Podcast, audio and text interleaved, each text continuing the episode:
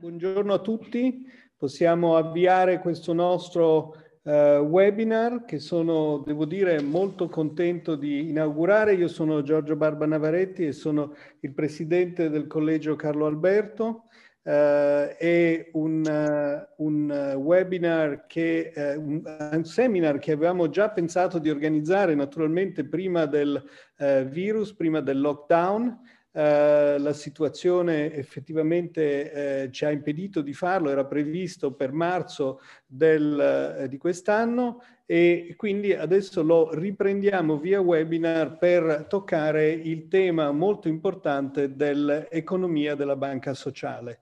Io ringrazio moltissimo il professor Gianmaria Grospietro che parteciperà a questo evento, presidente di Banca Intesa San Paolo e ringrazio molto il professor Michael Spence, professore emerito dell'Università di Stanford e premio Nobel per l'economia. E infine eh, ringrazio Tonia Mastrobuoni della Repubblica che sarà la moderatrice di questo incontro. Grazie Tonia di moderare questo incontro.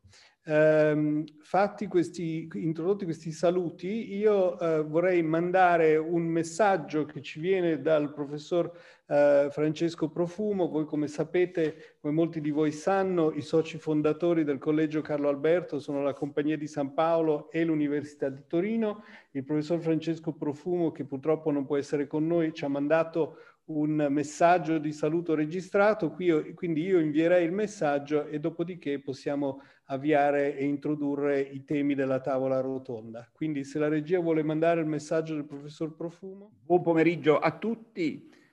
Un particolare saluto al professor Michael Spence, eh, premio Nobel, che oggi ci onora con la sua presenza a Torino, e al professor Grospietro, presidente di Intesa San Paolo, che ha accettato di partecipare a questo dibattito.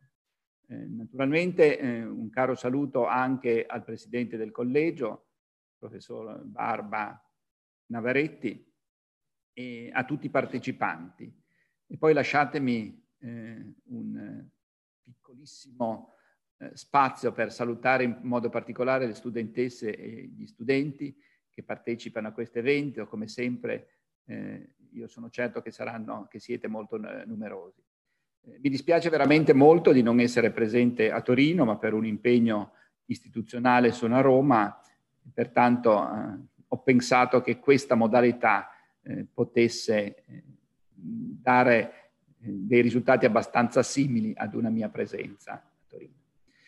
Ehm, naturalmente questo eh, è un saluto, quindi vi porto il saluto da parte della Compagnia di San Paolo, dei suoi organi, e come sempre noi siamo molto vicini al collegio e stiamo, seguiamo con grande attenzione tutte le attività. L'evento di oggi è un evento che ci sta particolarmente a cuore, anche perché i lavori del, del professor Spence sulla uh, stakeholder economy sono uh, di particolare interesse per un soggetto uh, come la Compagnia di San Paolo, che come ben sapete ha questo doppio ruolo nei confronti eh, della, della, banca Intesa San Paolo. Da una parte è eh, uno shareholder, eh, nel senso che è il primo azionista della banca, ma nello stesso tempo è anche uno stakeholder eh, per quanto la compagnia fa sul, sul territorio, eh, diciamo, pieno, ligure piemontese. E, ehm, però più in generale io credo che sia di grande interesse il ruolo che le fondazioni hanno in questa eh, loro eh, opportunità, quindi di interagire eh, come azionisti con la banca, ma nello stesso tempo di operare sullo stesso territorio della banca e quindi avere un'interazione proprio di attività da questo punto di vista, Banca Intesa San Paolo ha fatto un lavoro straordinario verso i suoi share stakeholders, perché da una parte ha garantito eh, nel corso degli anni un flusso di dividendi importante, ma allo stesso tempo ha investito molte risorse su progetti sociali e culturali dei territori. E quindi questa eh, doppia attività, doppia azione della banca ha eh, generato sui nostri territori una situazione che è di grande interesse e che io credo debba essere studiata anche nei dettagli. Eh, alcuni esempi, no? il credito di inclusione eh, di Banca Prossima è il, il, Fund for Impact, 250 milioni nel piano strategico 2018-2021, eh, permette di accedere al credito eh, a gruppi eh, sociali e ad attività eh, fragili o senza ehm, eh, asset reali con una grande potenzialità di crescita. Quindi eh, anche l'enfasi all'economia circolare eh, apre un, nuove occasioni per conciliare il business e la protezione dell'ambiente. E poi tutte le attività connesse all'innovazione che trovano il baricentro nell'Innovation Center eh, pongono la finanza front, sulla frontiera del futuro, del, cioè di quello che potrà diventare, eh, del, di quello che eh, potremo avere eh, sulla base del, dell'innovazione. Ma eh, una domanda che io credo ci dobbiamo porre è qual è il confine tra la banca e la, e la filantropia, tra la finanza di impatto e la filantropia professionale. E oggi eh, è certamente un tema di grande attualità di che cosa possono fare le banche, che cosa possono fare le fondazioni o che cosa possono fare insieme. Infatti eh, noi partiamo da, da una situazione che è quella della legge Amato, in cui c'era una chiara suddivisione di ruoli. Le banche fanno credicos, si disse allora, e le fondazioni filantropia. Oggi, per eh, un'evoluzione antropologica, abbiamo una situazione diversa. Abbiamo che le banche e le, le, fondazioni si trovano ad operare insieme. Eh, in particolare eh, l'attenzione delle banche come eh, Intesa San Paolo eh, alla dimensione sociale e dall'altra parte l'azione di investimento del patrimonio delle fondazioni in nuove direzioni eh, avvicina le due missioni, il finanziamento delle start-up e anche la finanza d'impatto. E quindi apre nuove grandi opportunità di collaborazione tra fondazioni e banche e banche partecipate e crea quindi nuove occasioni di lavorare insieme con risultati che eh, sono agli occhi di tutti. Naturalmente ci dobbiamo chiedere in che modo questa diversa missione e, e ruoli che si stanno costruendo delle due istituzioni possono messe, essere messi a fattor comune per eh, rafforzare eh, l'impatto sociale dell'azione in modo sinergico. Eh, siamo ancora in, in, una fase, diciamo, di sperimentazione. Da parte eh, della Compagnia di San Paolo c'è una grande attenzione rispetto all'impatto complessivo. E direi che questo è uno dei temi eh, sui quali eh, lavoriamo noi, ma lavora anche la ricerca. E questo naturalmente è di grande interesse, soprattutto per gli sviluppi futuri. Le aree di collaborazione eh, attuali e, e, e, potenziali sono tantissime. Eh, pensiamo a, ad alcune ehm, aree di operazione della, della compagnia. L'area cultura, dove ci sono in atto eh, collaborazioni integrate con la banca e credo che ce ne saranno sempre di più. Pensiamo alla grande operazione di Galleria d'Italia fatta su Torino. E dall'altra parte eh, c'è sempre questa interazione su tutto quello che è connesso all'innovazione, e di quello che ci rende così eh, vicini nelle, nell'essere. Eh, esempi di collaborazione ce ne sono già in atto, pensiamo al, al tema del, dell'innovazione attraverso l'ecosistema torinese da una parte e dall'altra parte eh, pensiamo anche ad attività di collaborazione nel settore dell'education con il nuovo master sulla eh, insurance innovation. Proposte per il futuro? Eh, ce ne sono molte, sono tutte eh, al, in fase di declinazione, ma alcune eh, hanno già i germogli ben evidenti. Naturalmente eh, questo, questo mio breve intervento ha l'obiettivo di introdurre una tematica che credo che potrà essere di grande interesse per lo sviluppo dei prossimi anni. Grazie a tutti, buon lavoro e soprattutto un sincero grazie al professor Michael Space e al eh, professor Grospietro che oggi ci dedicano il loro tempo per questa che è un'iniziativa importante, eh, naturalmente per la compagnia, per il collegio Carlo Alberto, per la compagnia, eh, per la banca e per il territorio torinese. Buona giornata e buon lavoro. Bene, grazie mille. Eh, abbiamo sentito i saluti introduttivi di Francesco Profumo. Io voglio tornare al tema invece, introdurre il tema di, questo, di questa tavola rotonda eh, l'idea di lavorare sulla banca sociale.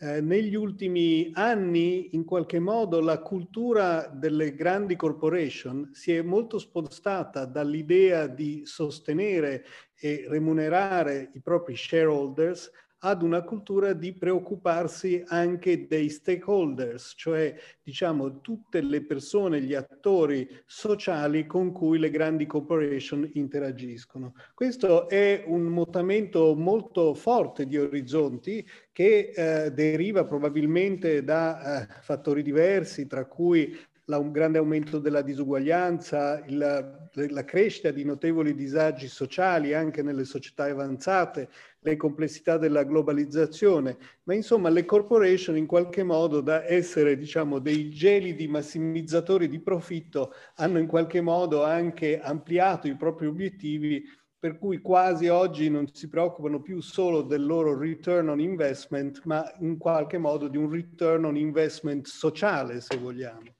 Ora, questo tema è particolarmente significativo per le banche e particolarmente significativo per Banca Intesa, che è una banca che ha fatto del, diciamo così, degli obiettivi, eh, ha introdotto molto gli obiettivi sociali nella propria azione. Banca Intesa, come ricordava prima il Presidente Profumo, ha attivato moltissime iniziative sociali in vari campi, appunto interagendo con degli attori che non sono tradizionalmente degli attori di business, come eh, la compagnia di San Paolo, come le altre fondazioni bancarie, che invece sono, eh, diciamo, eh, istituzioni per loro natura più orientate agli stakeholder, se vogliamo. No? Quindi eh, è molto interessante questa evoluzione delle banche, eh, però dall'altra parte eh, c'è una domanda fondamentale che noi dobbiamo porci, soprattutto in una fase in cui i tassi di interesse sono negativi, quindi i margini di interesse per le banche sono limitati e in una fase in cui dal punto di vista della regolazione della supervisione bancaria, soprattutto a livello europeo, si introducono delle regole prudenziali che negli anni, soprattutto dopo la crisi finanziaria, sono diventate sempre più stringenti e quindi anche un po' riducendo le possibilità di azione, se vogliamo, per le banche, le margini di profitto per le banche. Quindi Qui abbiamo un tema molto importante che possiamo iniziare a sollevare e che forse è un tema a cui poi potrà rispondere eh, più il professor Grospietro, che è la sostenibilità di questo modello, quanto questo modello è sostenibile in qualche modo, questa idea della banca sociale. Secondo tema è, diciamo, il, l'altro grande tema, naturalmente tutto questo l'avevamo pensato prima che esplodesse la crisi del coronavirus, prima del lockdown e naturalmente la crisi del Covid non ha fatto che accelerare la rilevanza, se rafforzare se vogliamo la rilevanza di questo tema, eh, le banche sono state in qualche modo grandi attori di welfare durante la pandemia e continuano ad esserlo, sostenendo eh, molte volte le attività di imprese e famiglie, hanno collaborato strettamente con, eh, con i governi da questo punto di vista, eh, a volte in modo più problematico, altre volte in modo più facile, ma insomma c'è stata sicuramente una complementarietà di ruoli molto importanti. E, eh, e quindi in questa fase storica che stiamo vivendo, in qualche modo il confine tra Stato, extramercato e società, se volete, è diventato un po' più confuso, no? non è più molto chiaro dov'è il confine tra mercato e società, che è un po' quello che anche diceva prima Francesco Profumo relativamente al confine tra finanza di impatto, se volete, e filantropia. Allora su questo effettivamente è fantastico poter sentire avere con noi il professor Mike Spence, il quale ha vinto il suo premio Nobel proprio sul, vogliamo, sulle imperfezioni dei mercati e sul ruolo della simmetria informativa nel funzionamento dei mercati e certamente quando in qualche modo diciamo il confine di mercato si spinge verso il sociale è anche più facile che incontri delle imperfezioni e delle complessità che forse probabilmente solo una mente illuminata come la sua è in grado di capire in modo lucido e accurato. Quindi siamo molto fortunati anche di avere la sua testimonianza qui. Io lascio la parola a Tonia, che ringrazio, Tonia Mastrobuoni della Repubblica, che farà da moderatrice a questo dibattito. Cercheremo di tenere il dibattito un po' vivace e, e, e quindi sarà più che altro una conversazione, non, non, sarà una, una, non sarà una tavola rotonda con delle relazioni strutturate di un certo periodo, ma sarà più vivace. Chi vuole può fare delle domande, quindi c'è un bottone Q&A dove potete mettere delle domande che in qualche modo la nostra moderatrice potrà filtrare. Avete un interprete, quindi chi vuole sentire in inglese o in italiano può schiacciare il bottone. Mi dicono che non c'è scritto Zoom, non prevede la lingua italiano quando c'è la scelta delle lingue, c'è soltanto la lingua francese e quindi, e quindi, e quindi dovrete schiacciare il francese se volete sentire italiano. Purtroppo non so perché questo è una cosa che faremo presente a Zoom, effettivamente è un gran peccato che non ci sia l'italiano. Quindi grazie a tutti e grazie a, ai, ancora una volta ai partecipanti Tony a te, a te il floor. Grazie. Sì, grazie professor Barbanavaretti. Io raccoglierei subito la sua ehm, suggestione su, sul ruolo delle banche in questa, in questa, fase, anche alla luce del fatto ehm, che eh, diciamo, il, il, il, Covid ha portato con sé un, un grande, una grande rivoluzione in Europa, che è stata appunto quella de, degli strumenti di sostegno alle economie europee. Sono quattro, eh, si è parlato soprattutto del principale, Recovery Fund, ma io vorrei capire anche dal, dal, dal professor Grospietro, ehm, adesso arriveranno questi soldi, diciamo, arriveranno i soldi di questi strumenti eh, europei eh, e sono molto vincolati al tema de- della sostenibilità. Come sappiamo le linee guida della Commissione europea eh, ci vincolano al 60% quasi eh, a eh, investirli insomma, eh, in maniera mirata sul, sull'economia sostenibile, sul, sul verde. Eh, le banche in, in, futuro, in questo futuro che sembra piuttosto roseo per una volta, è, è un futuro di grande opportunità, si è parlato di cifre che appunto eh, raddoppiano, eh, sono il doppio di, di, quello che era una volta il Marshall Fund, che ruolo possono avere in questa, in questa importante fase? Ma eh, le banche hanno cominciato prima, certamente noi abbiamo cominciato prima, eh, il nostro piano pluriennale che eh, va dal, 19, dal 2019 al 2021 già prevedeva uno stanziamento di 50 miliardi di euro a favore delle attività verdi eh, nell'ambito, quello che sarà poi l'ambito del Next Generation European Union, eh, che poi eh, viene normalmente definito Recovery Fund. Eh, ci tengo a eh, usare la definizione che la Presidente eh, Ursula von der Leyen ha usato, perché questo piano, come deve essere nella nuova governance anche delle grandi società, guarda al futuro, guarda alla sostenibilità. Ciò che viene fatto nell'immediato deve essere sulla roadmap che porta al futuro. Non è necessario definire nel dettaglio tutto ciò che si vuole fare nel futuro, ma è importante non fare passi nella direzione sbagliata. Quindi, per esempio, andare in direzione della sostenibilità ambientale, non soltanto della sostenibilità sociale, la quale però è indispensabile perché se non si ottiene la sostenibilità sociale non si, non si andrà da nessuna parte, neanche la sostenibilità ambientale. Allora, per rispondere alla domanda, direi che eh, tra gli strumenti che eh, a nostro giudizio vanno immediatamente utilizzati c'è eh, quello del meccanismo europeo di stabilità. Perché?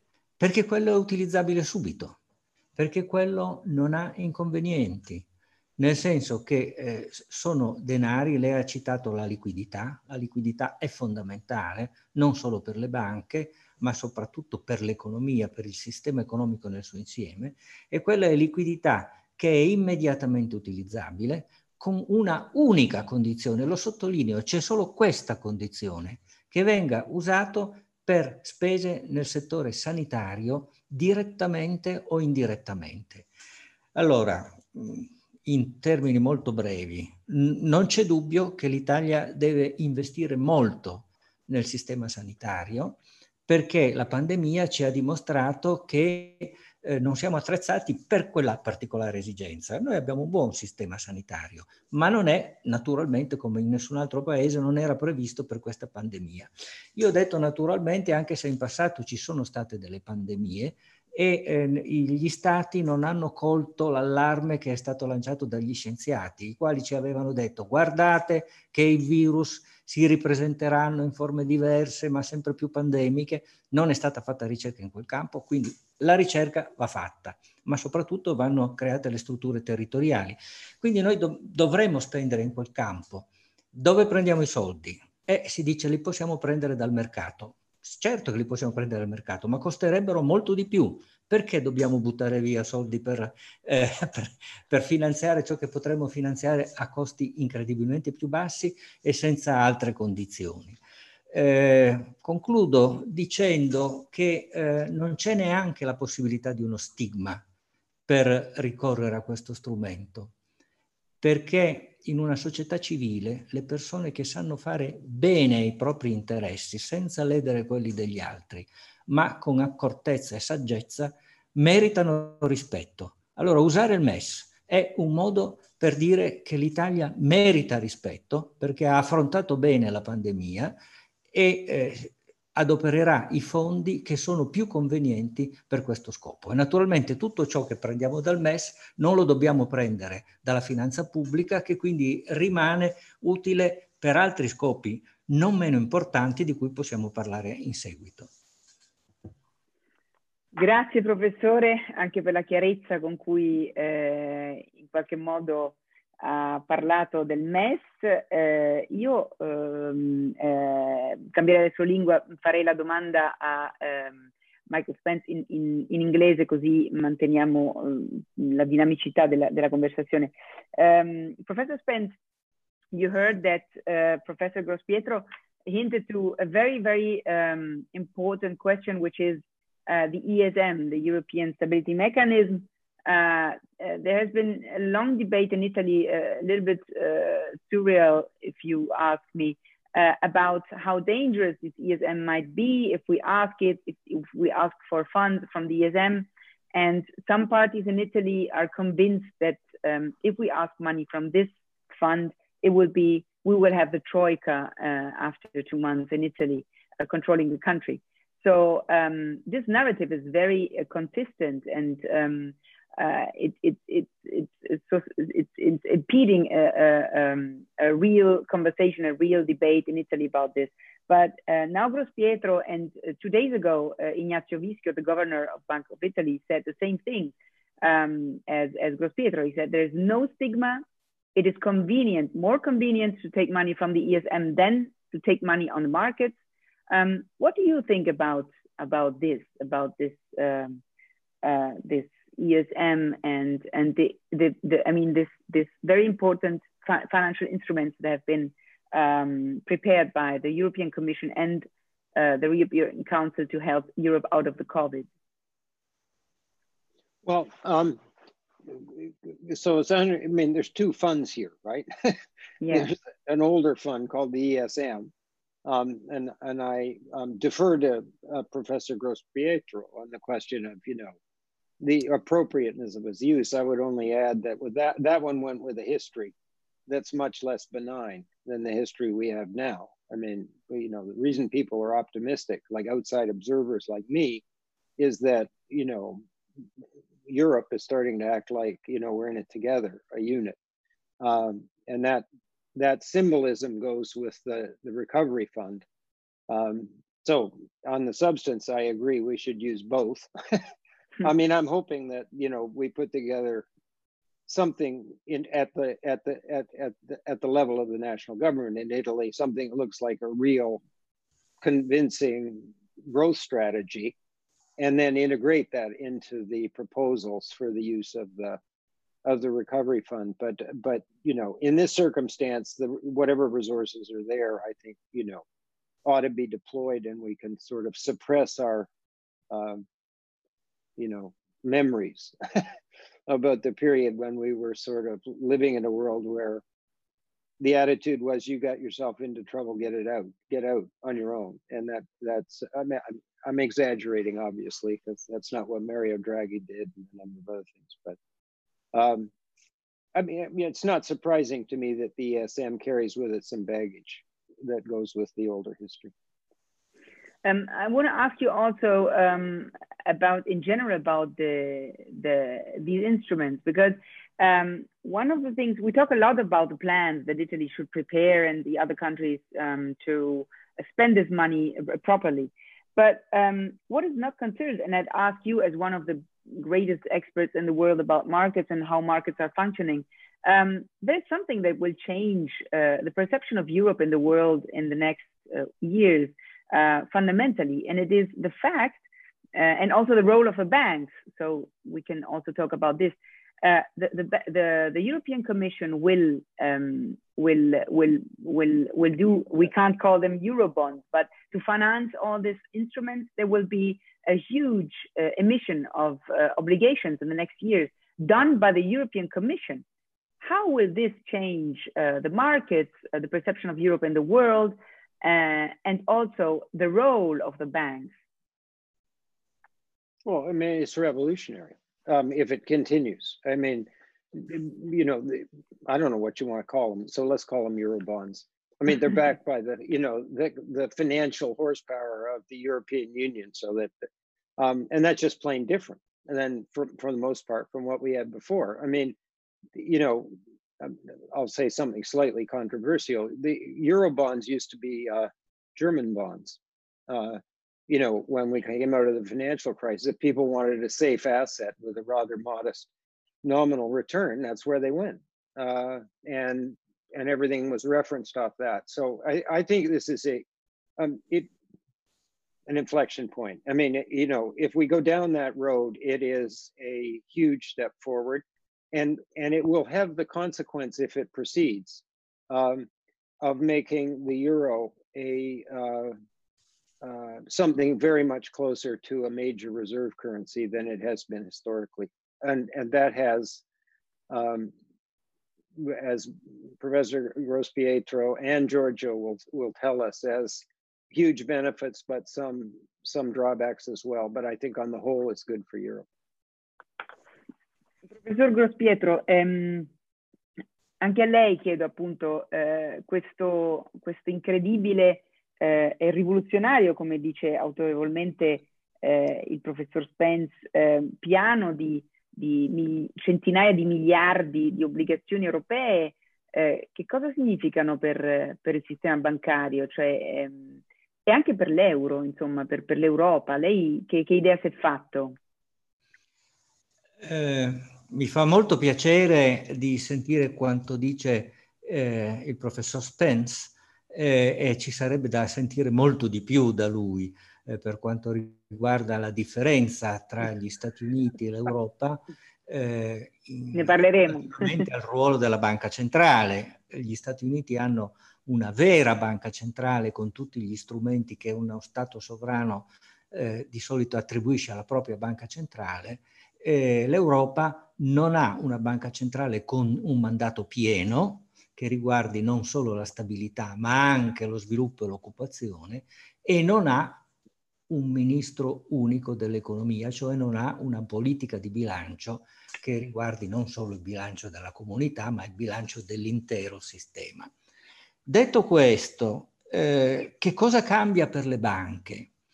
Le banche stanno assumendo un ruolo diverso sotto la spinta della Banca Centrale Europea, la quale immette liquidità, semplifico molto, scusatemi se semplifico molto, ma voglio essere chiaro. La Banca Centrale Europea crea liquidità, ma questa liquidità deve essere allocata e questa funzione si cerca di farla svolgere dalle banche, principalmente dalle banche, anche da altre istituzioni finanziarie. E le banche quindi vengono incentivate attraverso sistemi di strumenti di finanziamento, il TLTRO, ehm, Targeted Long Term eh, Operations, eh, Financial Operation, ehm, che, eh, che in sostanza concedono alle banche un margine. Ma a fronte di questo margine le banche si, si devono caricare il rischio perché il, gli strumenti finanziari offerti dalla Banca Centrale Europea richiedono di essere rimborsati, i prestiti che le banche fanno agli operatori invece eh, non è sicuro che verranno rimborsati. Quindi quel margine deve pagare il costo del rischio che le banche si assumono. E questo è ovvio. C'è un altro aspetto che invece è, è meno illustrato e che è eh, quello tradizionale dell'attività bancaria, e cioè l'orientamento all'attività di investimento. Le banche possono privilegiare certi tipi di sviluppo eh, rispetto ad altri. E questo è quello che noi di Intesa San Paolo abbiamo assunto come nostro ruolo fondamentale. Eh, basti dire che nel nostro piano di impresa noi abbiamo allocato 50 miliardi di euro eh, come capacità di finanziamento riservata alle operazioni eh, di eh, sostenibilità ambientale nei prossimi cinque anni ma poi abbiamo anche tutte le altre attività di sostenibilità, non soltanto ambientale e sociale. Eh, vorrei aggiungere un'ultima cosa, se me lo consente. Il professor Profumo eh, diceva eh, che eh, noi andiamo eh, di pari passo, la banca e il suo primo azionista, che è la Compagnia di San Paolo. Vorrei sottolineare che il secondo azionista della Compagnia di San Paolo, con un peso non troppo lontano dal primo, è il più grande investitore istituzionale privato del mondo, cioè BlackRock, il quale assolutamente sposa e sostiene la nostra attività in direzione della sostenibilità. E aggiungo l'ultima cosa, perché una grande società quotata e non soltanto una banca deve perseguire obiettivi di sostenibilità ambientale e sociale con il sostegno eh, cioè in direzione dei desideri di tutti gli stakeholder, ma con il sostegno convinto degli shareholders che eleggono il consiglio di amministrazione, perché senza sostenibilità non ci sarà futuro, non ci sarà profitto e senza profitto naturalmente la stessa istituzione non sopravvive. Se vuole poi torniamo sul, eh, sul legame indissolubile che ci deve essere tra più che profitto io direi economicità delle attività di una grande società quotata e sostenibilità. Le due cose non possono essere se- separate. Senza economicità la sostenibilità non si riesce a praticare e senza sostenibilità l'economicità non ci sarà mai. Quindi la capisco bene, eh, professor Grospietro, che il termine banca sociale in questa fase storica va declinato soprattutto eh, come eh, appunto una banca che eh, guarda al, all'economia verde, guarda all'economia sostenibile. Um, c'è anche una grande discussione in Europa, per esempio, sulle energie, no? sulle nuove energie verdi. Um, e questo il, il, diventano quasi sinonimi, diciamo, eh, banca sociale e banca che guarda la sostenibilità ambientale? La sostenibilità ambientale è una condizione indispensabile della sostenibilità sociale per esempio, se non fermiamo il riscaldamento climatico, forse non esisterà più una società umana in un futuro lontano. Eh, al momento sono due filoni che si intersegano. Eh, portare avanti la sostenibilità ambientale significa rifuggere dagli investimenti che non hanno futuro e indirizzare il capitale in una direzione nella quale probabilmente sarà più profittevole. E questa è una prima cosa.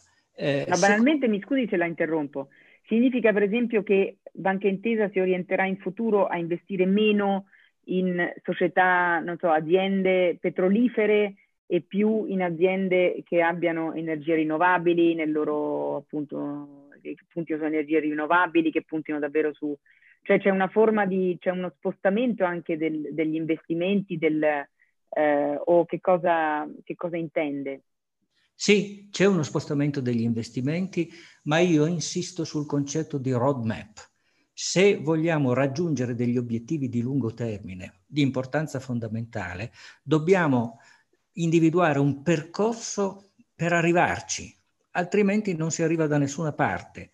Mi lasci dire una cosa estremamente eh, banale. Eh, I combustibili fossili immettono nell'atmosfera anidride carbonica che ha impiegato milioni di anni a essere immagazzinata sottoterra e quindi eh, l'uso dei combustibili fossili andrebbe evitato. Eh, tra i combustibili fossili c'è il gasolio, i trattori vanno con il gasolio. Se noi ne, ne traessimo la conclusione che non dobbiamo più mettere il gasolio nei trattori, faremmo un'azione che è socialmente insostenibile, perché senza trattori, oggi come oggi, senza trattori a gasolio, non si produce abbastanza cibo per tutti. Allora, per raggiungere quell'obiettivo, eh, più niente combustibili fossili, bisogna cominciare a finanziare le fonti alternative, le fonti rinnovabili, bisogna renderle competitive perché altrimenti di nuovo c'è un problema di sostenibilità sociale. Ecco, tutto questo va fatto e noi lo stiamo facendo, noi siamo convinti che eh, camminando passo dopo passo su un sentiero che porta verso l'obiettivo, noi con, contemporaneamente raggiungiamo degli obiettivi di sostenibilità sociale, di sostenibilità ambientale e riusciamo anche a fare un profitto decente. Mi lasci aggiungere un'ultimissima cosa. Cosa abbiamo fatto durante il Covid? Noi nei primi sei mesi di quest'anno abbiamo erogato 40 miliardi di finanziamenti a medio-lungo termine, cioè investimenti sostanziosi. L'anno scorso, nello stesso periodo, ne avevamo erogati 26. Questo dà l'idea di che cosa può fare in concreto una grande banca. E, e poi se vuole parliamo di governance perché queste capacità che hanno le grandi imprese, che in questo momento storico non hanno altre organizzazioni, deve essere messo al servizio della società. Per esempio, noi abbiamo erogato 100 milioni alla protezione civile in Italia per far fronte all'epidemia di Covid, nessun'altra organizzazione sarebbe stata in grado in così poco tempo, neanche lo Stato, mm. di dare in così poco tempo del denaro spendibile subito. Quindi la società in, nell'insieme deve usare tutti gli strumenti che ha e tra questi ci sono anche le grandi imprese, ma le grandi imprese devono adeguare la propria governance in modo da essere capaci di svolgere questa funzione che è necessaria e non lo possono fare se non coinvolgono gli azionisti che al momento attuale sono quelli che hanno il potere nella banca e noi lavoriamo in questa direzione. Grazie ai nostri azionisti. Professor Spence, what do you associate with the term banca sociale, with the uh, social uh, um, responsibility of the banks? well, I mean, I think, uh, I mean, obviously, financial institutions and banks have absolutely central roles, but I mean, at a more general level, I think what we're observing is what uh, Professor Gross Pietro said, which is a growing awareness um, that if, you know, virtually all institutions, whatever sector they lie in, um, don't get on board and start pursuing some really important uh, let, let me call them, you know, broad-based social interests, then we won't achieve them. And, and when we look at the consequences of that, whether it's climate change um, or political and social fragmentation and polarization or any one of a number of things, we don't like what we're looking at very much. Um, so, you know, I mean, so I couldn't agree more on, you know, to add a little color con, con commentary one of the things that seems to be happening in the financial world is a growing awareness that uh, the climate change specifically has now become a material risk um, that has to be um, factored in to um, investment decisions and a whole lot of other things. So it isn't just insurance. I mean, it, you know, you you know, if you're going to invest in uh, mortgages on properties on the coast, then you probably ought to be thinking about whether you know the thing will be underwater 20 years from now, especially if it's a long-term mortgage. Uh, and ditto, you know, if you live in California and looked up at the sky in the last month and saw something that looked like a science fiction movie, um, you probably, you know, it's you know, a bank would would and needs to, you know, think uh, about the risk of financing uh, properties that are, you know, at least at some risk of being burnt down. Um, those are just examples, you know, but I think the mindset is right. So the, what I guess what I'm saying by way of agreeing with Professor Gross Pietro is that these things have now become sufficiently important that they're not really separate subjects, right? There's a, a very fairly close alignment between the way a bank would conduct itself in, you know, smartly pursuing traditional objectives, you know, return on investment to, sh to shareholders and so on, and and pursuing social objectives. I don't mean the alignment's perfect, but it's um, it's a lot closer than probably most of us thought when we were thinking about it 10 years ago. Thank you, Professor Spence. Um, Professor Costietro, lei ha, ha, accennato prima a questi appunto 40 miliardi che sono stati, um, poi sono stati dati durante il Covid. Però sappiamo anche che ci sono stati problemi, no? Ci sono stati problemi, ehm, possiamo leggere l'interessantissimo libro che hanno scritto adesso Tito Boeri e, e Sergio Rizzo, eh, hanno scritto un libro in cui ehm, sostanzialmente si parla di questa vischiosità di una pubblica amministrazione eh, che rende tutto molto difficile e che in prospettiva potrebbe rendere anche molto difficile spendere dei soldi che arrivano anche gratis dall'Europa c'è un capitolo dedicato al Covid in cui eh, Tito Boeri e, e appunto Sergio Rizzo denunciano il fatto che mentre in Germania e in Francia gli aiuti eh, promessi dallo Stato attraverso le banche sono arrivati immediatamente, in Italia c'è, voluto molto tempo. C'è voluto molto tempo perché, eh, dicono eh, appunto il professor Boeri e, e, e Rizzo, sostanzialmente le leggi erano scritte malissimo, e poi perché mancavano dei dettagli come la manleva, eccetera. È solo questo, professor Grospietro, cioè leggi scritte male che in qualche modo non hanno potuto, eh, eh, come dire, eh, le, le, non hanno dato la possibilità alle banche di, di reagire velocemente eh, eh, alla crisi e di eh, trasmettere questi soldi anche alle aziende, oppure c'è anche un problema in qualche modo di rigidità maggiore delle banche italiane rispetto alle banche eh, tedesche o francesi o non so inglesi? Ma eh, sicuramente ci sono stati dei problemi di normativa. Eh, tanto per evidenziare la, la cosa più, più semplice, eh, una impresa per fare la domanda per il credito garantito deve avere gli ultimi tre anni di bilanci positivi. E se l'impresa ha meno di tre anni, come si fa? Uno. Due, eh, il credito è garantito dallo Stato, ma viene erogato dalla banca. E non sono state cancellate le norme che impongono alla banca, sotto pena di provvedimenti anche penali, di erogare il credito in modo sano, e quindi di andare a verificare che il richiedente meriti questo credito. È vero che la banca ha la garanzia, ma questo aggrava la responsabilità perché nel caso che il debitore non paghi, eh, la banca, se va a chiedere il ristoro alla garanzia dello Stato, eh, si espone a un rischio di danno erariale. E quindi i direttori delle filiali, poveretti, si sono trovati eh, in difficoltà. Quindi noi abbiamo messo in piedi nella nostra banca un sistema centralizzato che ha lavorato anche il sabato e la domenica, eh, al quale i direttori delle filiali potevano ricorrere mandando la pratica in modo che al centro la pratica venisse esaminata più velocemente. Però eh, è chiaro che non è un sistema del tipo eh, tu hai fatto la domanda e allora io ti do i soldi. Eh, sono richieste una, una serie di adempimenti e di accertamenti anche per evitare il riciclaggio, per evitare di dare soldi alla criminalità organizzata. E quindi la semplicità delle leggi e la chiarezza della loro interpretazione giocano tanto sulla rapidità. Però, ecco, bisogna dire che eh, questo ha creato un ingorgo iniziale, ma poi i quattrini sono arrivati.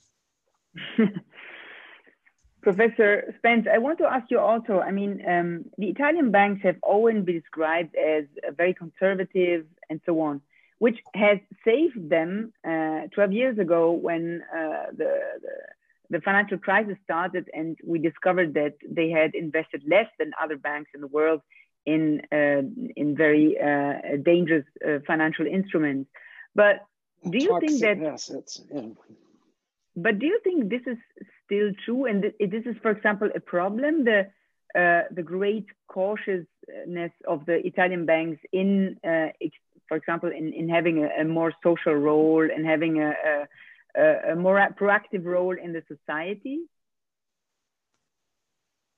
No, I wouldn't have said that. I mean, uh, what we were just discussing strikes me as, as, as exactly what happens when you have a crisis, you know, a, a, a, a, crisis that hits you very fast and you're not well prepared. I mean, I heard similar things going on across the Atlantic in the United States. You know, the, the banks were busy trying to lend people money and then the government said, well, you actually shouldn't have lent it to that kind of company. And they had to kind of discuss, you know, what you're doing is basically in, in, inventing a response in real time. Uh, that, and that's just impossible to do with great perfection. I mean, we just know that.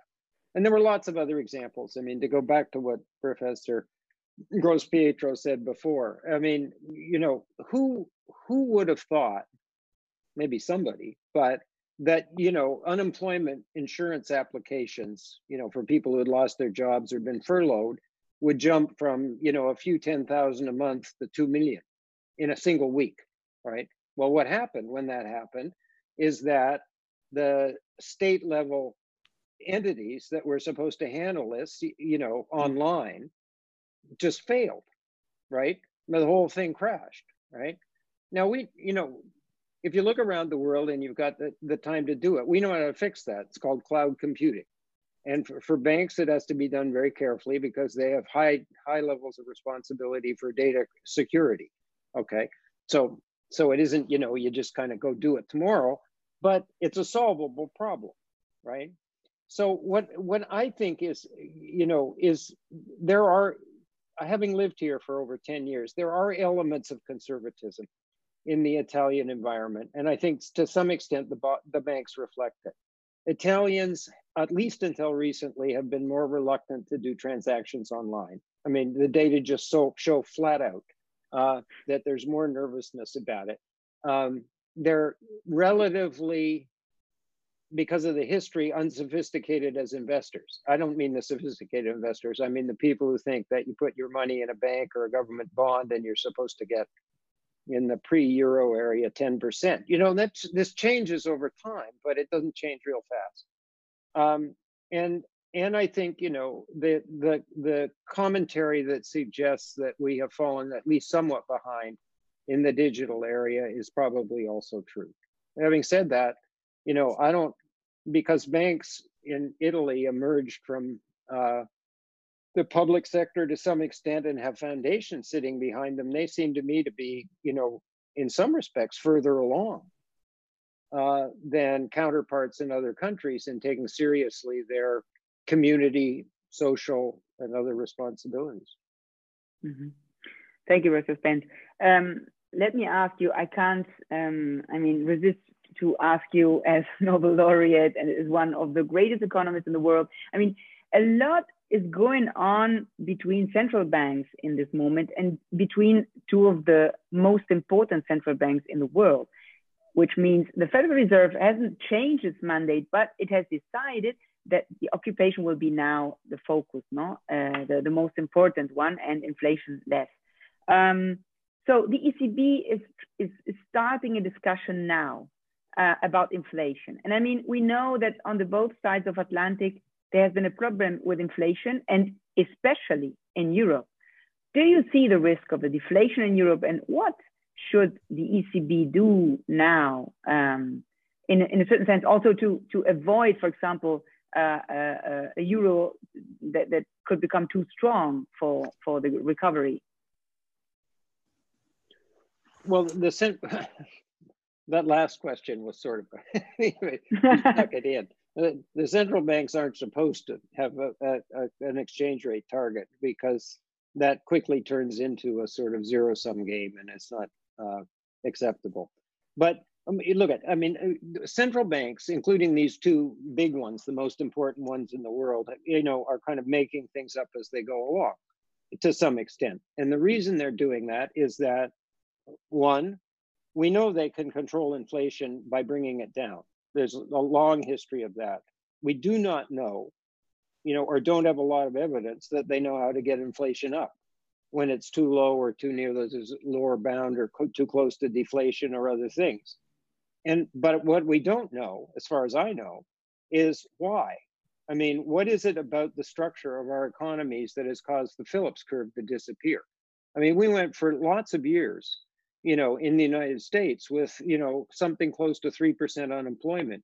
In past in past decades, that would have produced inflationary pressure. There's no sign of it whatsoever. So they're operating um, I, I don't, I'm not being critical, but they are in a different world than the one that they got used to before. Mm. And they don't have a lot of stable relationships and anchors to base their, their choices on. Um, having said that, you know, I think that um, the situation in a pandemic probably causes the Federal Reserve to, you know, tip its, you know, its focus because it has always had a dual mandate, right? To tip its focus yeah. in the direction of recovery um, without really, you know, sort of rewriting the rule book. Um, the ECB or the BCE uh, has had a single mandate, and I always thought that having a, a target that you know was sort of close but below, um, meaning asymmetric, uh, two percent, you know, was probably something they might want to change down the road. Um, I, I, th- these people are too good at what they do to get into some kind of competition with each other. I, am sure of that. Uh, and so I, am not too worried, I, but I'm, you know, kind of fascinated to watch them try to adapt um, to this environment. Let, let, me say one other thing. I, may be wrong about this, and then Professor Gross Pietro and uh, and and Giorgio can correct me because they know a lot more about this than I do. And that is, we have piled up a, a, a big batch of debt, right?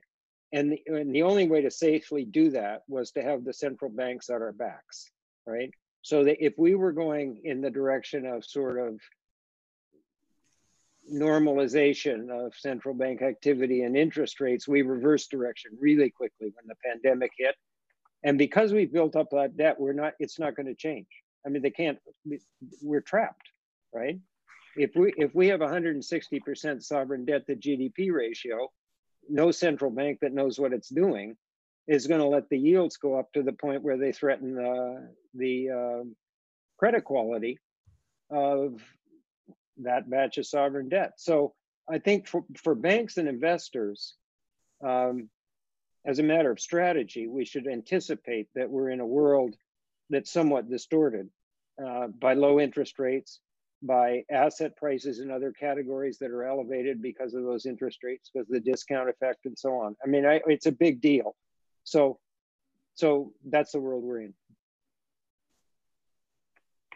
Professor Grospietro, non so se anche eh, Giorgio Barbanavaretti vuole, vuole intervenire su queste questioni, ovviamente perché anche il professor Spence lo ha giustamente chiamato in causa come, come economista esperto e, su questa questione anche della sfida sulle politiche monetarie che riguarda ovviamente anche le banche, insomma, eh, o anche in prospettiva la deflazione, perché la deflazione è un peso ovviamente per, per i debiti.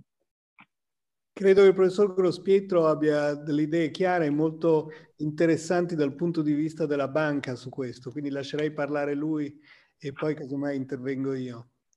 Benissimo. Va bene Giorgio. Ma dal punto di vista della banca eh, è importante quello che succede al sistema. Nessuna banca può essere eh, sana se non è sano il sistema economico in cui vive. Eh, ora, in, eh, io ripeto, la Banca Centrale Europea ha un mandato che è parziale, ha un mandato che in teoria riguarda la stabilità, ma non riguarda la crescita. Eh, e quindi l'obiettivo di un'inflazione vicina a ma sotto il 2% l'ha eh, bloccata per molti anni. Adesso si comincia a vedere un'evoluzione. Io devo dire che da quando eh, è cominciata questa evoluzione, prima sotto Draghi e ora continua sotto Christine Lagarde, le cose sono un po' cambiate perché eh, proprio eh, lunedì Christine Lagarde ha detto che eh, la Banca Centrale Europea guarda anche al tasso di cambio. Lo ha detto in un modo compatibile con il mandato, cioè ha detto ma guardate che se il, l'euro si apprezza, questo ridurrà il costo delle importazioni e quindi ha taciuto il fatto che ciò rende l'Europa meno competitiva, ma ha puntato l'attenzione sul fatto che se il costo delle importazioni scende, eh, si inietta deflazione nel sistema. E quindi dice allora tocca a noi, siamo legittimati a intervenire per guardare anche il tasso di cambio. Ma naturalmente in un certo modo guardano anche la crescita, il, eh, il tasso di sviluppo del prodotto lordo eh, visto attraverso anche il tasso di inflazione. Per le banche, eh, per le banche l'inflazione naturalmente è un fenomeno, come, come è stato detto, come, come, lei diceva, l'inflazione rende il, i debiti eh, più pesanti in termini reali. 100 euro di debito, se i prezzi scendono, valgono più ore di lavoro di prima. E quindi è chiaro che l'inflazione è una tassa sul lavoro, è una tassa su chiunque produce, compresi gli imprenditori i professionisti, ed è un regalo per chi eh, ha, eh, dispone di un capitale finanziario. Eh, ma quando il capitale finanziario è già sovrabbondante, eh, anche perché lo creano le banche centrali, non è quello che serve. Quindi eh, anche, per le, anche per il sistema bancario è importante che l'inflazione riparta, soprattutto perché l'inflazione aiuta moltissimo gli investimenti. Io uso dire ai miei studenti che eh, il risparmio è una virtù individuale, perché vuol dire pensare con responsabilità al proprio futuro, ma è un danno sociale se non viene reinvestito. E quindi le banche hanno questa funzione di eh, ricevere il risparmio di coloro che pensano al loro futuro e metterlo a disposizione di coloro che hanno delle opportunità redditizie di investimento. Questo devono fare. Ma da oggi e da qualche anno a questa parte lo devono fare guardando a un futuro molto lontano ai cambiamenti epocali, e il professor Spence parlava giustamente di climate change, e questo è il cambiamento fondamentale, ma ce ne sono altri, l'esaurimento delle risorse primarie, la carenza di acqua dolce, la desertificazione, l'accumulo di rifiuti, eh, e quindi la necessità di passare a un'economia circolare. Noi per esempio come banca investiamo molto sull'economia circolare, siamo l'unica eh, istituzione finanziaria che è partner globale della Arthur Allen Foundation per l'economia circolare. Quindi eh, siamo convinti e siamo convinti che questi siano investimenti nel lungo termine redditizi, oltre che indispensabili per far sopravvivere la società.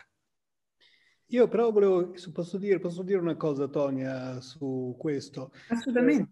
Questo è effettivamente, penso che sia un tema molto interessante e, e, e, come diceva il professor Grospietro cambia un po' il ruolo delle banche.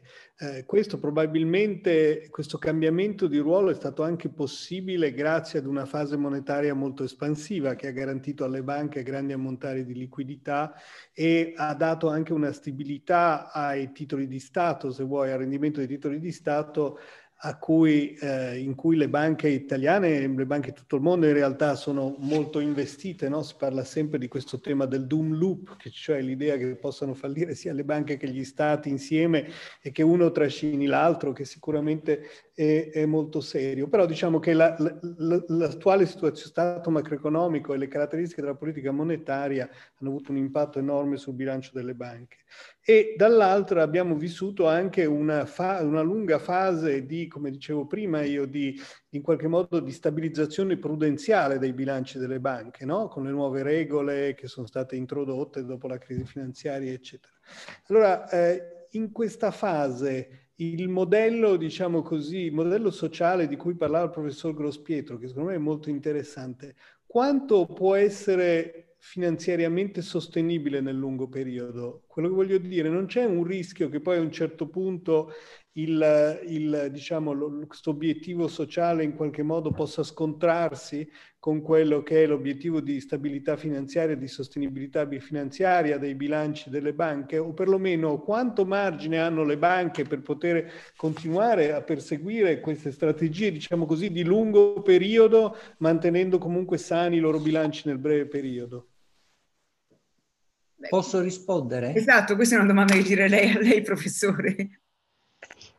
Ma eh, io credo che eh, la funzione delle banche eh, debba essere vista in un modo allargato. Bisogna prendere atto che c'è una nuova, lasciatemela chiamare quasi moneta, che circola per il mondo e che sta avendo in qualche modo il sopravvento sulla moneta finanziaria ed è l'informazione. L'informazione ha un valore, l'informazione eh, ha un valore che viene moltiplicato quando viene elaborata in grandissime masse. Eh, vi è un modo di vedere la vita di oggi in cui si dividono le persone in attivanti e attivati. Attivati sono tutti coloro che con i loro soldi comprano un device, con i loro soldi pagano una connessione e lavorano, tra virgolette, diverse ore al giorno per immettere e ricevere dati attraverso questo terminale dalla rete. I dati che ricevono non hanno nessun valore, sono dati pubblici e spesso chi li ha messi sulla rete ha addirittura pagato perché la rete li ospitasse. I dati che ogni persona immette nella rete hanno presi singolarmente nessun valore, ma invece hanno un enorme valore se ci sono organizzazioni che sono in grado di mettere insieme i gusti, eh, le opinioni, eh, le transazioni, le informazioni che miliardi di persone ogni giorno generano e che gratuitamente a loro spese mettono sulla rete. Chi è in grado di elaborare queste attività diventa un attivatore, non viene attivato dalla rete, ma attiva la rete e la orienta e orienta non solo gusti e decisioni di acquisto, ma anche investimenti e anche decisioni politiche. Allora, le banche, eh, chi, chi è che ha eh, possibilità di entrare in questo gioco? Chi ha una grande quantità di contatti. Le banche hanno una grande quantità di contatti e secondo me e secondo noi hanno una grande responsabilità. Devono dare ai loro clienti accesso protetto a questi sistemi di informazioni, devono in questo sistema difendere i loro risparmi, aiutarli a usare questi strumenti a loro vantaggio e questo lo possono fare perché hanno un rapporto di fiducia con i clienti. Su questo rapporto di fiducia bisogna costruire per offrire non soltanto prodotti finanziari, ma anche prodotti d'uso. Noi lo stiamo facendo nel campo della salute, nel campo dell'assistenza alle piccole imprese ed è un'attività anche questa redditizia. Grazie professore. Eh, volevo tornare da Michael Spence perché ehm, lui ha accennato adesso a un, a un grande mistero no, della, degli ultimi anni, cioè eh, che poi boh, è una domanda che vorrei girare anche al professor Gospietro. Um, uh, I mean, there is a lot, really a lot of liquidity, uh, but since a lot of years have, has been a lot of liquidity in the markets, but this liquidity has not been used um, by the banks, by the system. Um, is there an explanation why this is happening? Uh, and do you think that this could change, or, the, or, or, in a certain sense, if this liquidity was defined in a different way, this could change? For example, we have this operation, uh, the ECB, you know, of the TLTRO, which are designed exactly to be that the banks take this money and give it to uh, the the um, the imprese, uh, the of course uh, the system, no? So so that that the economy can be uh, activated again. So what what do you think is going wrong with the liquidity because you said it. I mean, years ago, we know that theory always said a lot of liquidity is a lot of inflation. This doesn't work anymore, and this liquidity is there, unused. Yeah, well, where it is is in asset prices, hmm. right? And so, look at nobody has a complete explanation of this, but basically, what happened is, uh, the in response to the crisis uh, that we had before, the GFC, and follow-on crises, uh, you know, a lot of things happened, but basically, if you take the American side, the the um, job one was to prevent the system from collapsing. That that involved injecting liquidity in places where there was a risk of a lockup. You know, the payment system stopped working or something like that. But after that, they went to stage two, and stage two was um, a more aggressive program of purchasing assets that had the effect of um, of altering the whole structure of asset prices. And if you ask, you know, where, you know, where did the money go? It, it went into the pockets of people who hold assets and then the asset values went up. I mean, I, I don't think as a, this is just personal. I, I don't think programs that are, you know, that sort of say, we're going to give you, you a bank, this money if you use it in this way I don't mean they're completely ineffective, but they're very hard to implement, right? So you suppose you want to support small and medium businesses. Well, there's all kinds of them out there. And so I just don't think those programs, at least starting from the central bank level, you know, make a lot of sense. The, the, the, the, the, the inclusiveness things that impressed me were the ones that Mr. Um, Professor Gross Pietro was just discussing. I mean, I've been studying them in China I mean, these people using data and algorithms can lend money to people who are completely anonymous and separated from the system. Businesses that are so small, no bank could afford to deal with them. You know, no collateral, no track record in the offline world. Okay. And the reason they can do this is because almost everybody in China is A, using the e commerce platforms, and, and B, is using one of the two major mobile payment systems which covers the entire economy, okay? The entire consumer side of the economy, not the online part, everything, okay? So if you just ask yourself the question, think about the data that Alibaba and Ant Financial have, Alipay, right? And the answer is it's just a mountain of data and it's it's socially brilliant use is to use that data to give people that are essentially don't have an identity in the financial system an identity, a track record, and access. And, and they're proving it works. I mean, you know, there's this thing called My Bank. Their customers are households and businesses with five or fewer employees. There's 20 million of them, right? And they're lending money to these entities and pricing credit uh, using this data. As my friend Ben Goldner says, data is the, the new collateral. It's, it's exactly what Professor Gross Pietro said and I think this this will spread around the world. We can do this. Uh, it, but we can only do it if people trust the people who have the data. So it's really important, you know. Intesa Sanpaolo has a ton of data. And if people don't trust them to do the right thing about it, you know, we're going to lose all these the sort of potential benefits that have a, a big capital I inclusion around them. But I'm pretty optimistic about this over a, a, pretty broad territory.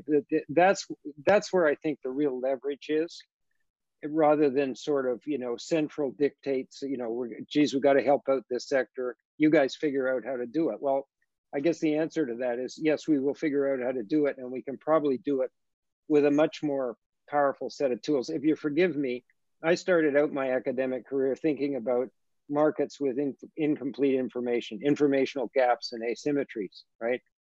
We are now at the point in the elaboration of the digital economy and the digital financial system where we are actually seeing those informational gaps and asymmetries decline.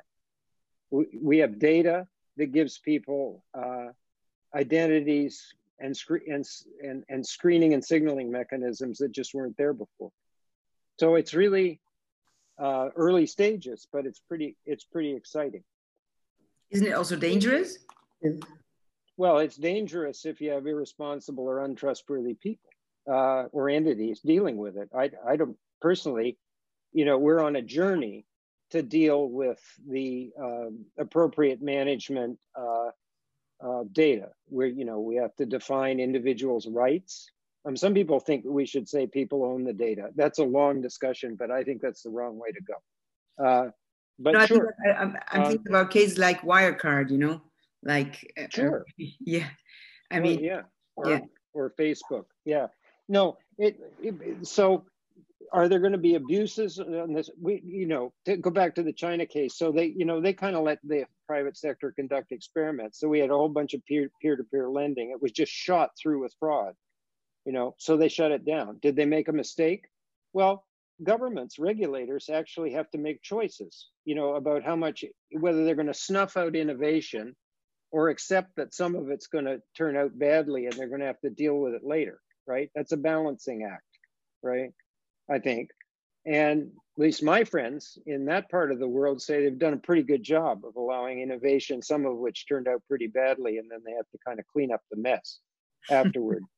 Yeah. It's, it's not pretty, but it's better than over regulating and not allowing the institutions to try try new and potentially advantageous things but but i mean europe's in the lead in the west in dealing with these data issues and but we got a long way to go Lei che ne pensa, professor Grospietro?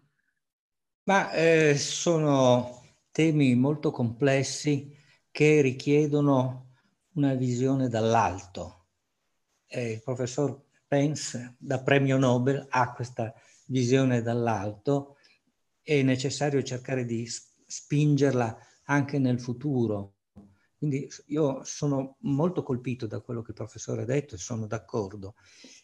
Se lei consente, vorrei eh, eh, invece arrivare ad un aspetto un po' eh, più concreto, più vicino all'attività della banca, eh, ed, è, ed è il seguente. Ma com'è che l'inflazione non riparte e com'è che con tutto questo denaro messo a disposizione, come diceva giustamente il professor Spence, alle banche, le banche ce l'hanno, ma eh, non riescono a far ripartire la domanda, che poi è fatta di due grosse componenti, gli investimenti e i consumi. Gli investimenti non partono perché un imprenditore per investire, anche se il denaro non costa nulla, vuole avere delle prospettive di profitto e quindi vuole im- immaginare del, una domanda che dia luogo a potenziali profitti. E quindi ritorniamo alla domanda che non parte. E perché non parte? Qui eh, oso appena dire qualche parola perché il professor Spence certamente può dire molto di più, ma dei, una delle cause può essere la distribuzione del reddito. Eh, la distribuzione del reddito a livello mondiale è spaventosamente ineguale. L'1% della popolazione mondiale possiede il 46% della ricchezza. Eh, la metà dei più poveri del mondo, la metà dei più poveri del mondo possiede meno dell'1% della ricchezza. Allora, questo anche all'interno eh, di un singolo paese, di una singola economia relativamente omogenea, c'è una distribuzione, una tale concentrazione della ricchezza che impedisce una adeguata crescita della domanda per consumi di beni e di servizi. Eh, che cosa si può fare? Bene, a me sembra che ci sia una cosa che è evidente. Il, il grande successo dell'economia di mercato ha creato una grandissima abbondanza di beni di mercato, beni e servizi. Ce ne sono persino troppi.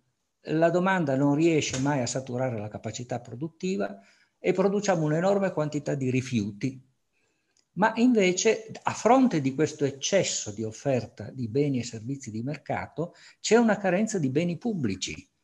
I beni pubblici sono quelli che non possono avere mercato perché non possono avere un prezzo, perché sono pubblici, chiunque ne può godere. E allora c'è uno spazio affinché i poteri pubblici producano beni pubblici. Beni materiali, per esempio, infrastrutture, ma anche beni immateriali istruzione, formazione, sicurezza, giustizia. C'è un enorme spazio per aumentare questa produzione che il mercato non può fornire. Bisogna farla partire questa, questa produzione, eh, perché solo così eh, riusciremo a, anche a intaccare questa eccessiva concentrazione della distribuzione dei redditi e ancor più della ricchezza. Grazie, parole molto belle e molto interessanti, eh, però volevo, ehm, appunto la mia domanda era sulla liquidità a Spence e sul perché, ma anche su questi strumenti disegnati apposta per voi, per le banche, mm, per esempio il TLTRO. Sì. dice che sta funzionando. Lei ehm, è d'accordo? Sì, sì, sì, sta, sta funzionando molto bene. Eh, il, il, target long, long, term refinancing operation eh, mette a disposizione delle banche eh, delle, dei finanziamenti a bassissimo costo, targeted, nel senso che il finanziamento è condizionato al fatto che poi la banca lo presti a qualcuno. E questo si può fare e riusciamo a trovare, però non, eh, attenzione, non sempre tutta l'offerta che la Banca Centrale Europea mette a disposizione viene ricevuta, viene attratta dalle banche, perché le banche sanno che non possono eh, ricevere questi fondi se a loro volta non sono in grado di prestarli, ma per prestarli ci vuole qualcuno che abbia degli investimenti da fare.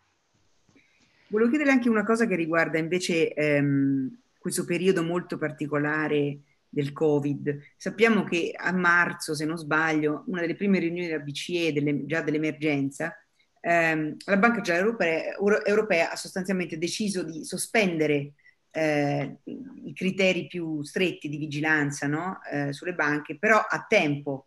Ehm, ecco, lei che cosa, eh, che cosa, pensa? Questi criteri dovrebbero essere estesi?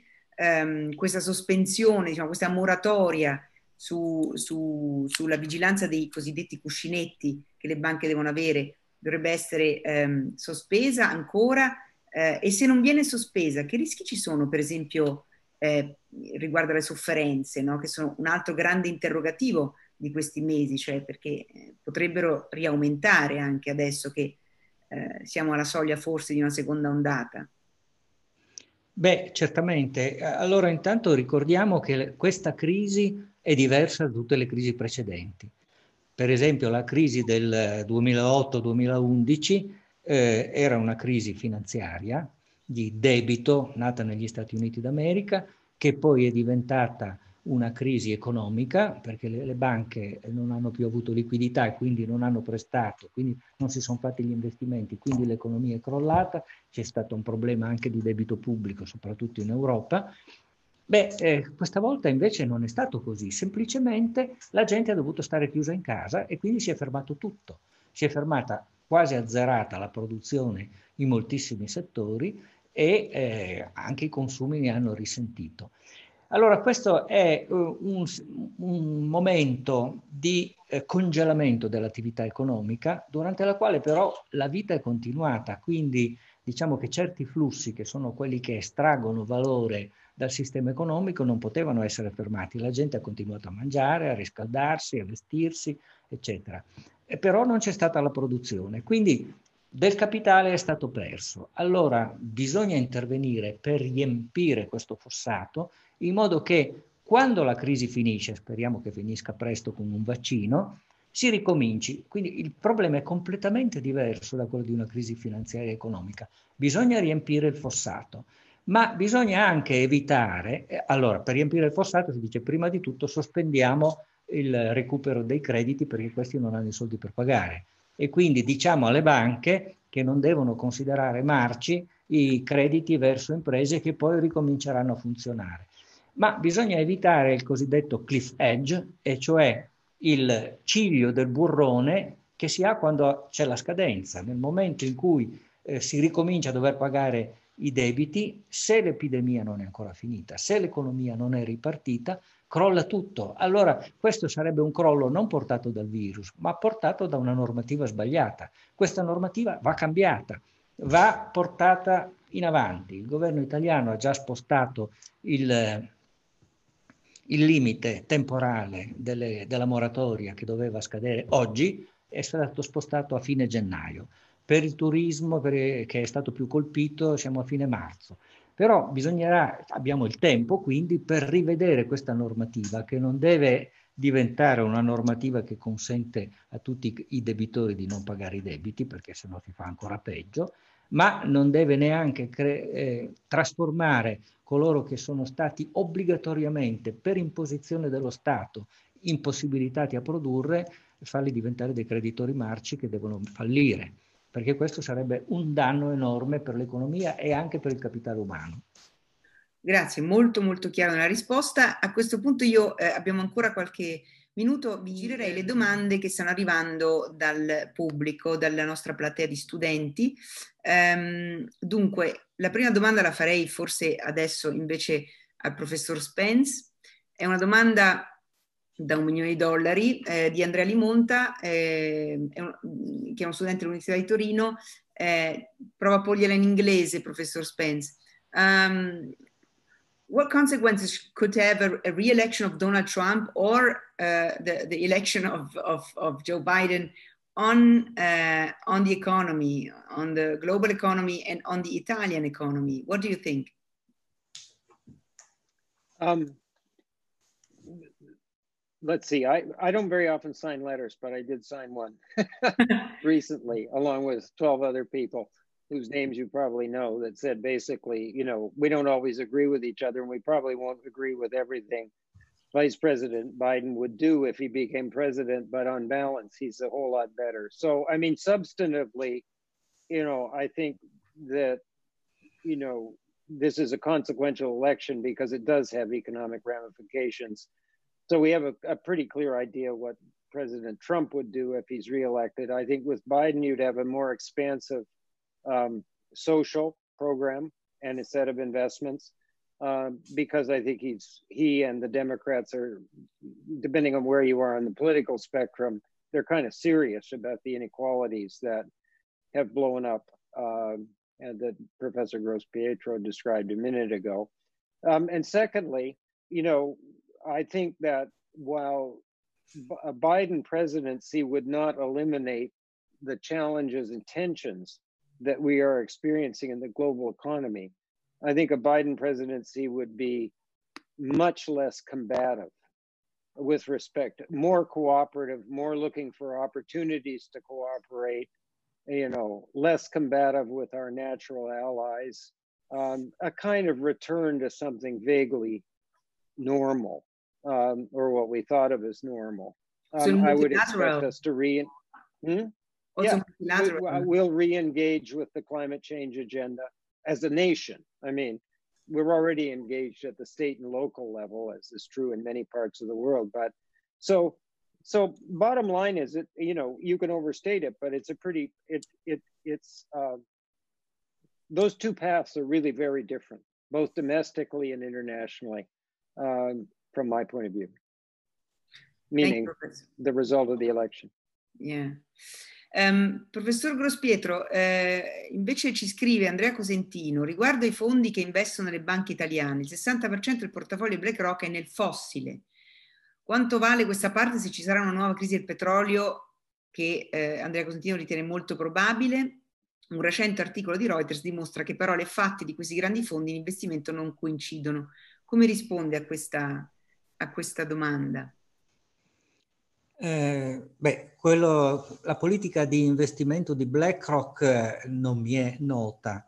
Quello che so è che BlackRock è un insieme di centinaia di fondi, ciascuno dei quali ha il proprio statuto, eh, si, si rivolge agli investitori con un profilo ben preciso e gli investimenti che fanno devono corrispondere a quel profilo. Io so qual è la loro politica. Eh, il CEO di BlackRock eh, è venuto più volte in Italia a partecipare alle nostre riunioni eh, di programmazione, di eh, eh illustrazione dei nostri programmi pluriennali nel campo della sostenibilità e ci ha sempre dato il suo pieno sostegno come secondo azionista circa il 5% del nostro capitale, la Compagnia di San Paolo ha quasi il 7, eh, ci ha sempre dato pieno sostegno a tutti i nostri programmi di investimento sostenibile. Loro avranno certamente degli investimenti nel campo delle fonti eh, fossili, dei combustibili fossili. E qui vale eh, quello che io dicevo prima, non è che noi potremmo da un giorno all'altro fare a meno di tutte le fonti fossili. Noi dobbiamo programmare uno spostamento graduale dal carbone all'olio, è già stato fatto nel secolo scorso, dall'olio al gas, dal gas all'idrogeno ricavato dal gas, perché ricavare l'idrogeno dall'acqua è ancora più complesso, e poco per volta a quelle completamente rinnovabili. Eh, ma dobbiamo farlo senza pensare che l'umanità deve sopravvivere qualche decennio senza mangiare perché abbiamo tolto il gasolio ai trattori. E, e quindi è una questione di, eh, di roadmap. Questa roadmap non la possono fare i singoli operatori. E questa è responsabilità degli stati e delle organizzazioni sovranazionali. Quindi eh, io ho moltissimo apprezzato la, il fermo atteggiamento di Ursula von der Leyen che ha detto questo è il nostro obiettivo. E quando un governo o addirittura un'organizzazione sovranazionale dice questo è il nostro obiettivo e lo dice in modo credibile, stanziando grandi somme, gli operatori privati si adeguano e mi lasci dire che gli operatori privati hanno un'efficienza che le strutture pubbliche spesso non hanno dategli degli obiettivi giusti e porteranno i risultati che servono. Eh, una domanda per eh, il professor Spence di Aditya. Um, la domanda è direttamente in inglese. How are the different how, the, how are the investment affected from foreign countries during this pandemic situation? Um, proper regulations should be made for exchange of long-term programs during sustainability. This is a, a um, This is um, a question coming from, um, from the audience, Professor Spence. You mean, let me make sure I understand the question. Is the question how do we kind of keep our focus on these long term and absolutely crucial objectives when we're in the middle of a pandemic? Is that the idea? Yeah, I think yes, yes. I think this is the sense of the question. I hope. Yes. Well, um, you know, I, I think you have to accept the fact that, you know, when you have an emergency of this magnitude that threaten, threatens people's lives and livelihoods, you're going to get at least the risk of some diversion of attention, uh, you know, in in the wrong direction. That said, um, you know, I, I, don't I don't think because we have a, a health crisis. This is not a crisis that it's produced a very big negative shock, but it's not going to bring an economy down. It's not a meltdown of the economy type situation. If it's lit, if it gets out of hand, it's a, it's a public health and humanitarian disaster, but not an economic disaster. So there's no so responsible, you know, uh, uh, policies and trade-offs while we try to recover from this are pretty important. I, I don't see any particular reason why um, well-intentioned people a can't you know keep their eye on the longer term objectives and i and i think to be honest with you i think europe is leading in this respect. I mean it's very impressive that in the middle of handling a pandemic reasonably well with a kind of late start like everybody else um, they're clearly in a leadership position and i'm talking about brussels and everybody else you know and the rest of europe that's coming along because Brussels can't do these things on its own, is committing to the climate change agenda in a major, major way. Um, and, uh, and, and I agree with Professor Gross Pietro with that kind of directional leadership, even if it isn't got the details, the the private sector and other and other sectors will swing in behind it. So I'm I'm I'm uh, there's a lot of things in the world that depend on you know really effective leadership and i think in this particular circumstance at least in europe we're in pretty good shape. Thank you professor. It's exactly five o'clock. I think we should close on this positive note and from one of the greatest economists in the world an american economist on europe uh, this doesn't happen very very often so uh, that we uh, can be uh, uh, how do you say uh, that, that, we have a positive note on Europe so this time it's true. I thank also Professor Gianmaria Grospietro and thank you Giorgio Barbanavaretti for having organized this. Thank you for having me and thank you Tonya. let me close this, I'm really very happy of our debate. I think we started from the social bank, we reached the American elections, and then we went up to the roadmaps.